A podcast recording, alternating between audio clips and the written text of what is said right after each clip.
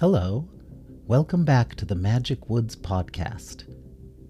This episode is called The Belly Button Portal Place. So Juon the giant shot the hairy trolls a menacing glance, and they retreated back into the rocky caves of the nearby hillside. And then the giant picked up Tyro and Kitty and put them in his shirt pocket. And he said, Let's get far away from here. I can fight off a couple dozen of those trolls, but if more come, I won't be able to protect us. He set off to the northwest, each stride taking them several yards further away from the hairy trolls. As they walked, Tyro said, Juon, why didn't you want to leave this world? Juon said, I have lived a long, long time, more than 200 years. I am the last of the stone giants. This world is my home, and I am prepared to die with it. He kept walking, and then he said, Also, there wasn't enough room for me on your spaceship. Kitty said, Oh, yeah, sorry about that. well, they walked in silence for a while, covering several miles. And at last Tyro said, what did you say about another way out of this world? Juon said, There is a place in the center of this world that we call the navel. Kitty said, The navel? Yeah, navel as in belly button. It's like the belly button of this world. Kitty said, Oh, okay. Juon continued, never breaking his stride. It's a huge spiraling hole no one has ever been to the bottom. But legend says there's a portal to the core world down there. Tyro said, Core world? What's the core world? Huh. Juon said, The world of humans, also known as reality or the boring lands. Kitty said, The human world? That's where Jeffrey and Jennifer are from. Maybe we could find them. She paused a moment, thinking. I mean, they'd be grown ups now, but I'm sure they could help us somehow. Tyro looked up at the roiling sky and said, Yeah, and even if they can't help us, we'll die if we stay in this world. We really have no other choice but to go to the human world. And Kitty said, Juon, how far is it to this belly button portal place? Not far. We should be there by tomorrow. then Tyro said, Why are you helping us, Juon? Because you helped the creatures of my world, and because it is the right thing to do. Besides, it gives me something heroic to do before my life ends. Kitty said, Oh, you know, in the world that me and Tyro came from, the dead could come back to life on Halloween. We called it Halvallen, just for the night. Juon said, That sounds kind of creepy. I wouldn't like that. When I die, I want it to be done. Kitty looked up at the sky. It looked poisonous somehow, a mix of ugly colors swirling angrily. And then they felt a tremor in the ground that wasn't caused by Juon's massive striding feet. And Kitty said, uh, Let's hope we get there in time. They did have to stop for a while so Juon could rest and have a little bite to eat. He made a roaring campfire with some fallen down trees, and shared some of his food with them dried fruits of a kind that Tyro and Kitty had never eaten before, and some sticks of jerky, and pieces of a tough and tasteless biscuit. Juon said, Apologies for the sorry food. Times have been tough in this world lately. Kitty said, Oh, well, thank you for sharing, trying not to grimace as she gnawed on a scrap of tough biscuit. They ate in silence a few minutes, staring at the giant fire. And then Tyro said, Juon, why are you called a stone giant? I mean, you seem to be made of flesh and blood, not stone. Oh, well, we were called stone giants not because we were made of stone, but because we possessed vision stones. Tyro said, Vision stones? Juon put down his food, reached into a bag that was around his waist, and drew out a large stone full of swirling colors. It was perfectly round and nearly a foot across, so it was larger than Kitty or Tyro. It reminded Kitty a little bit of the dream stone that she had inherited from Old Man Oak, which, unbeknownst to her, was in the remains of the Hopalopter along with the other stuff she had packed in her bag. Juon said, The Vision Stone may show you visions of the past, the present, and the future, if you dare to look within. But I warn you, the visions may frighten or upset you, and some are but memories or shadows rather than true glimpses of reality.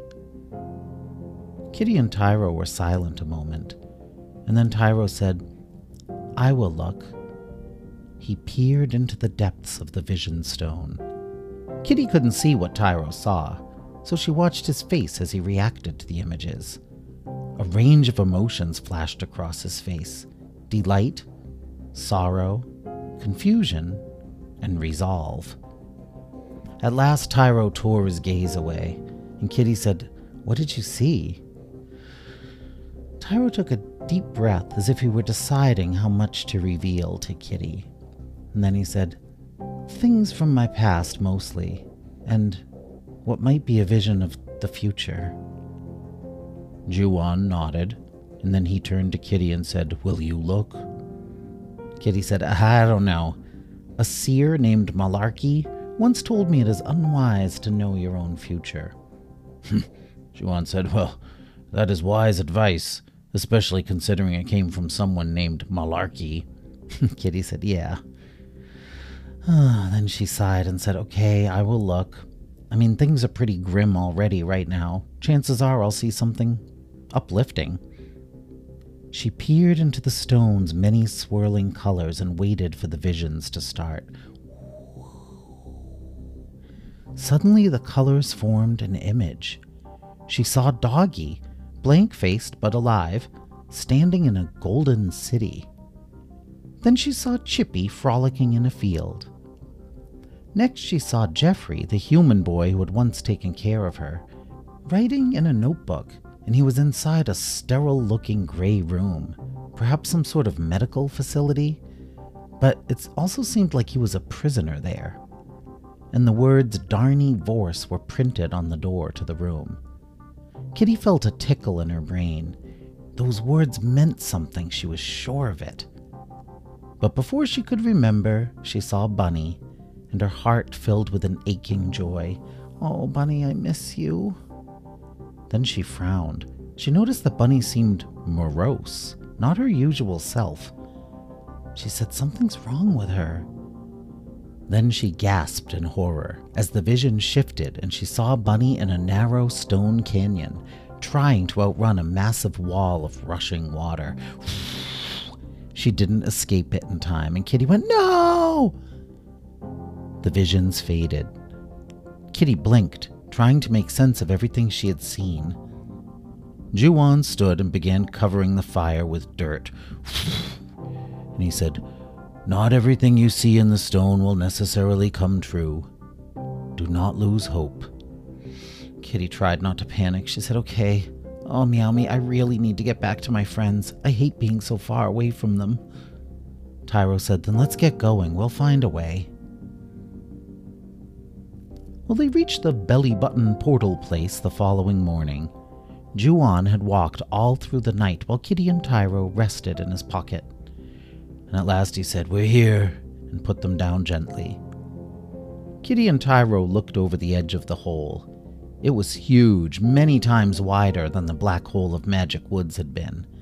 And an old road ran around the sides of the hole, full of long abandoned houses and stores and restaurants and the road spiraled down into the depths of the navel, far past where they could see.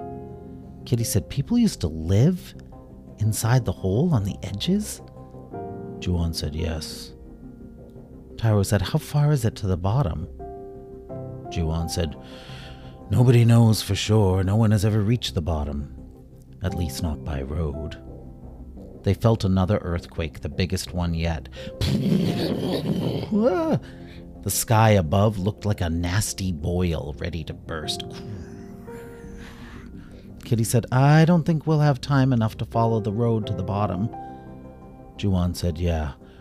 I was thinking maybe you could just jump, or it could toss you into the center. Tyro said, Uh, okay, but are you sure there's a portal at the bottom? Nah, so say the legends. Kitty said, Well, why don't you come with us, Juon? To the human world? No, thank you. I've seen visions of that unhappy realm. It's a polluted place full of greedy peepoos. I'd rather die in an apocalypse up here. Thank you very much. Kitty said, Oh, wow, okay. Well, I guess we don't have any other choice. Toss us in. Juon picked Kitty and Tyro up and got ready to toss them into the gigantic hole. And Kitty said, Ah, thanks for helping us, Juon. The friendly giant nodded. You're welcome. May the blessings of all good folk be upon you, little ones. And then he tossed them in. Ah! Kitty and Tyro fell for a long time, even longer than when Kitty jumped into the black hole of Flowerfield back in the final days of Magic Woods. It was still falling, and Tyro said, Do you think there even is a bottom? Kitty said, I don't know. And Tyro said, And are you sure we'll be able to find Jeffrey and Jennifer even if we do get to the human world? Kitty said, Of course, Meow Me. How big can the human world be? They fell and fell and fell until suddenly they tore through the fabric of reality and plopped down onto a bed in a little girl's room. And the little girl went, ah! Well, that's the end of The Belly Button Portal Place. The next episode is called Ruby's Room. Goodbye.